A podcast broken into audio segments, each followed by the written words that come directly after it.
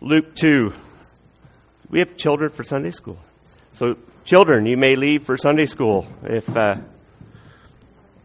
ages 3 to 5. Sometimes I wish I was in Sunday school still. Um, and David, I we have it on the, but I'm going to read it out of the message translation. So I'm just going to have people hear me speak. Um, part of it, I, I, always go to the NIV or the NLT. I love the New Living Translation. Um, it's my favorite. Um, CRC tends to go with the NIV, but I often do read in the message uh, translation.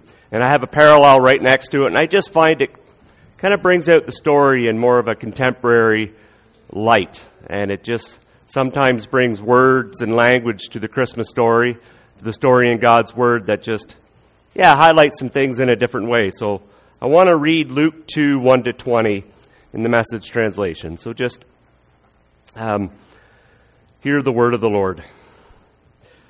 About that time, Caesar Augustus ordered a census to be taken throughout the empire. This was the first census when Quirinius was governor of Syria. Everyone had to travel to his own ancestral hometown to be accounted for. So Joseph went from the Galilean town of Nazareth up to Bethlehem in Judea, David's town, for the census. As a descendant of David, he had to go there. So he went with Mary, his fiancee, who was pregnant at the time. While they were there, the time came for her, her to give birth. She gave birth to a son her firstborn, and she wrapped him in a blanket or in strips of cloth and laid him in a manger, because there was no room in the inn. There were shepherds camping in the neighborhood. They had set night watches over their sheep.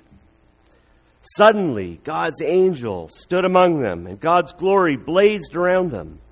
They were terrified. The angel said, Don't be afraid. I'm here to announce a great and joyful event that is meant for everyone, everybody worldwide.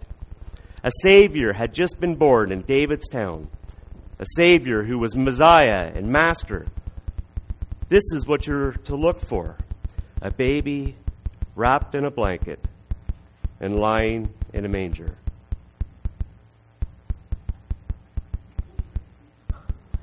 It's a very strange noise happening.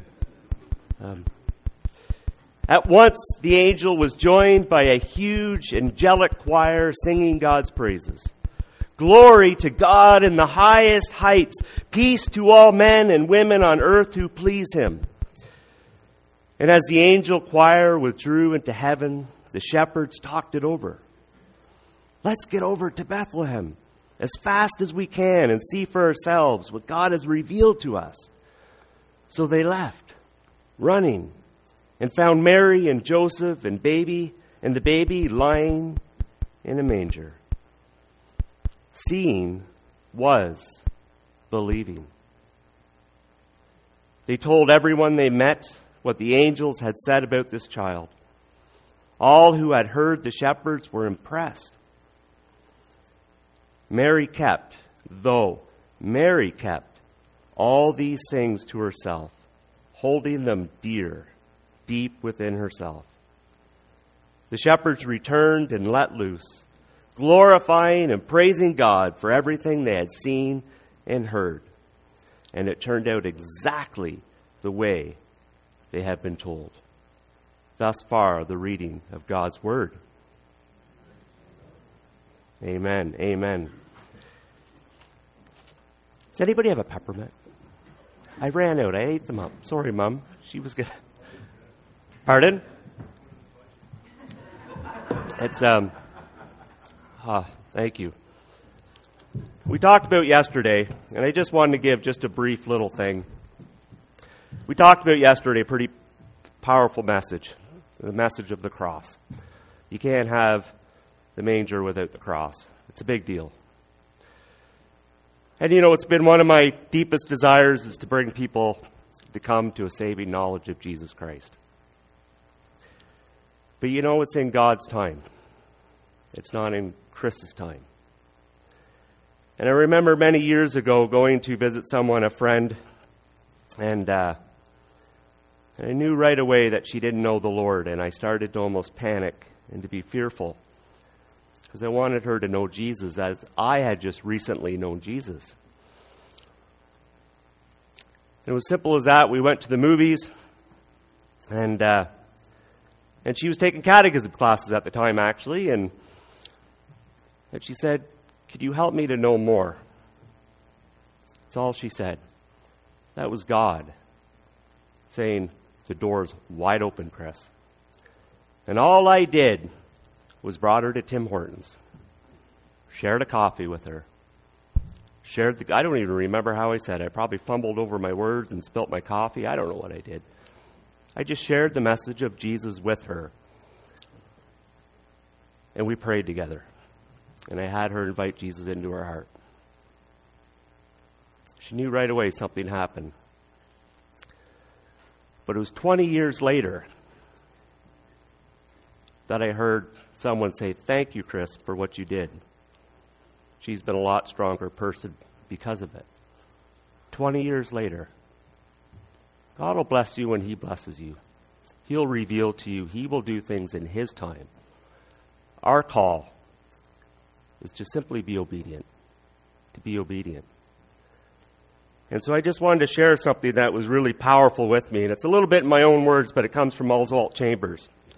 Um, when we read this Christmas story, and we read the Bible in general, there's nothing impulsive or thoughtless about how our Lord worked. Our Lord never got into a panic and he never rushed his plan. God didn't supernaturally bring baby Jesus from, from a baby to an adult in three days so he can get the job done. No, it took 33 years before he went to the cross.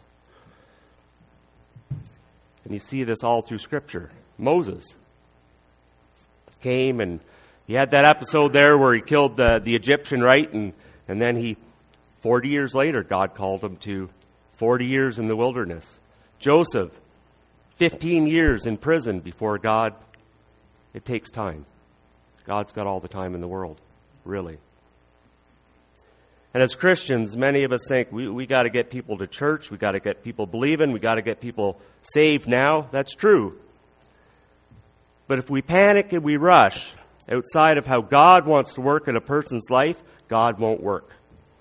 He will ignore our impulsiveness, He will ignore our being fearful. He will, guaranteed. But as we grow in Him, we see that our growth is entirely built on the supernatural grace, grace of God. We will see that His strength is made perfect in our weakness, and we will see that He's been carrying us all along. When we think of Peter, and you know the story where Jesus was walking on the water and he asked, asked me to come to you, and, and he did, and he walked on water. If you're bold and you're impulsive, anybody could do that. But walking on dry land as a disciple of Jesus Christ is something very different. What did Peter do when Jesus was going to the cross? Or what, yeah, what did Peter do? He stood back. He wasn't as impulsive anymore, he was fearful. Anybody can get through tough times in life without faith. Because our human pride and our human nature, it can face a lot of stress and strain. But to go through the drudgery of living an ordinary, unnoticed, ignored existence as a disciple of Jesus Christ, 24 hours a day, 7 days a week, 365 days a year, that takes the Spirit of God within us. That's Christ. I will sooner run to someone who's been through terrible suffering and still has faith in Jesus Christ than that person doing great miracles for God. That person has a greater testimony. Exceptional things will happen when we first do the ordinary things of life with a thankful heart. We're called to simply be obedient. Now, Charles Stanley had been fond of saying that if, if God tells you to go straight for that brick wall, you better put your head down and go. He'll make a way. That's when God speaks.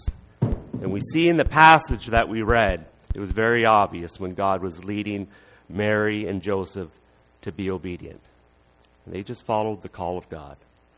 And the rest of their lives, they lived ordinary things. They fed Jesus, they clothed him, they played, they built stuff together. Joseph was a carpenter. They lived an ordinary life, and they just simply waited on God. So, as a follower of Jesus, let his life in you be lived out in the ordinary things of life, on the ordinary streets, among the ordinary people, without being fearful or impulsive or living in a panic. And watch God work. He will. And like Joseph and Mary, they simply followed God. They were simply obedient. And the rest of the time, they lived ordinary lives. And that is what God is calling us to do. Be patient, be prayerful, be obedient. God will work in His time. Amen. Amen.